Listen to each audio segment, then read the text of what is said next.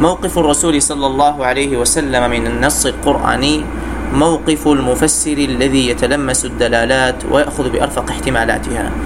يقول المؤلف رحمه الله وأنت لو نظرت في هذه الذنوب التي وقع العتاب عليها لوجدتها تنحصر في شيء واحد وهو أنه عليه السلام كان إذا ترجح بين أمرين ولم يجد فيهما إثما اختار أقربهما إلى رحمة أهله وهداية قومه وتأليف خصمه وأبعدهما عن الغلظة والجفاء وعن إثارة الشبه في دين الله.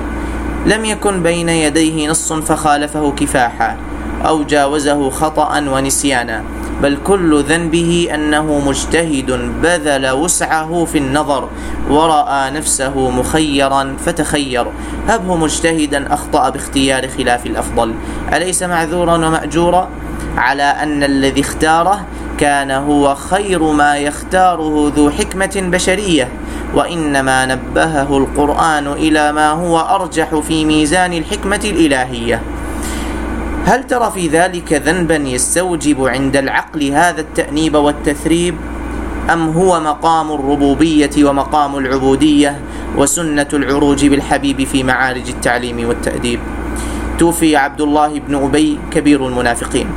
فكفنه النبي في ثوبه وأراد أن يستغفر له ويصلي عليه فقال عمر رضي الله عنه أتصلي عليه وقد نهاك ربك؟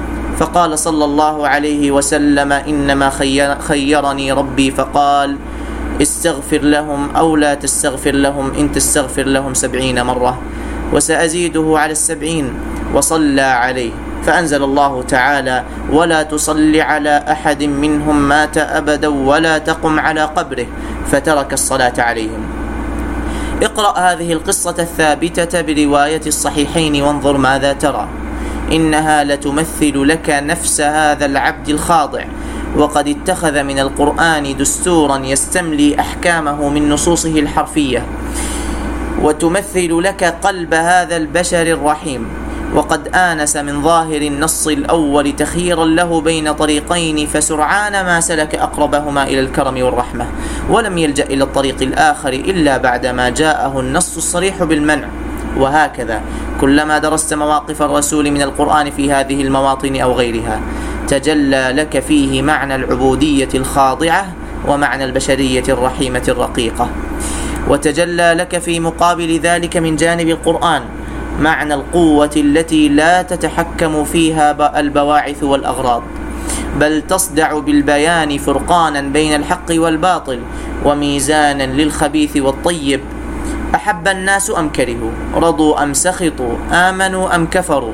إذ لا تزيدها طائعة طاعة الطائعين ولا تنقصها معصية العاصين. إذ لا تزيدها طاعة الطائعين ولا تنقصها معصية العاصين. فترى بين المقامين ما بينهما وشتان ما بين سيد ومسود وعابد ومعبود. الموقف الثالث أو النموذج الثالث من من نماذج آه، سيرة الرسول صلى الله عليه وسلم إزاء القرآن وأنه لا يأتيه من نفسه. توقف الرسول صلى الله عليه وسلم أحيانا في فهم مغزى النص حتى يأتيه البيان. ولقد كان يجيئه الأمر أحيانا بالقول المجمل أو الأمر المشكل الذي لا يستبين هو ولا أصحابه تأويله حتى ينزل الله عليهم بيانه بعد. قل لي بربك. أي عاقل توحي إليه نفسه كلاما لا يفهم هو معناه وتأمره أمرا لا يعقل هو حكمته أليس ذلك من الأدلة الواضحة على أنه ناقل لا قائل وأنه مأمور لا آمر؟ المثال الأول موقفه في قضية المحاسبة على النيات. نزل قوله تعالى وإن تبدوا ما في أنفسكم أو تخفوه يحاسبكم به الله. فأزعجت الصحابة إزعاجا شديدا وداخل قلوبهم منها شيء لم يدخلها من شيء آخر لأنهم فهموا منها أنهم سيحاسبون على كل شيء حتى حركات القلوب وخطراتها.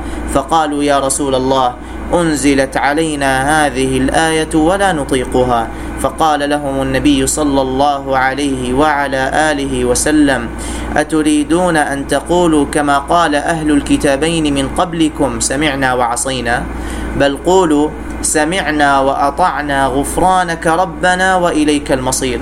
فجعلوا يتضرعون بهذه الدعوات حتى أنزل الله بيانها بقوله لا يكلف الله نفسا إلا وسعها. إلى آخر السورة المذكورة.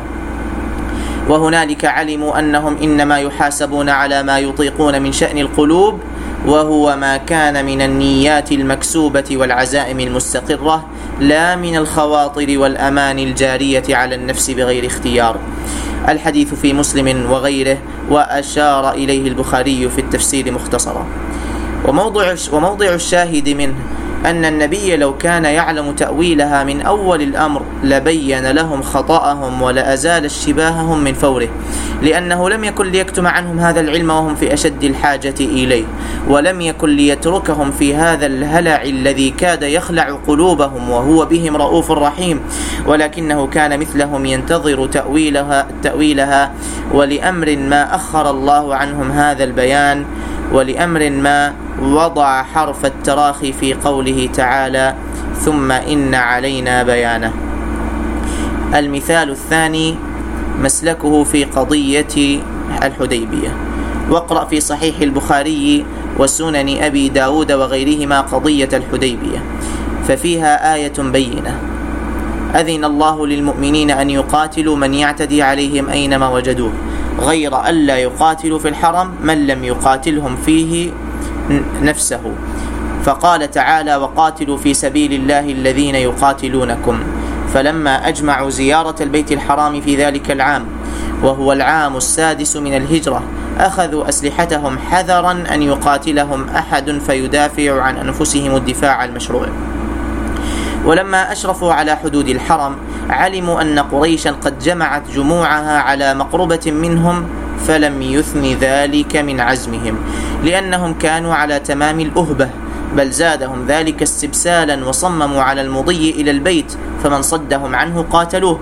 وكانت قريش قد نهكتها الحروب فكانت البواعث كلها متضافرة والفرصة سانحة للالتحام في موقعة فاصلة يتمكن فيها الحق من الباطل فيدمغه. وإنهم لسائرون عند الحديبية إذ بركت راحلة النبي صلى الله عليه وعلى آله وسلم وأخذ أصحابه يثيرونها إلى جهة الحرم فلا تثور فقالوا خلأت القصواء. خلأت القصواء أي حرنت الناقة. فقال النبي صلى الله عليه وعلى آله وسلم ما خلأت القصواء؟ وما ذاك لها بخلق؟ ولكن حبسها حابس الفيل. يعني أن الله الذي اعتقل الفيل ومنع أصحابه من دخول مكة محاربين هو الذي اعتقل هذه الناقة ومنع جيش المسلمين من دخولها الآن عنوة.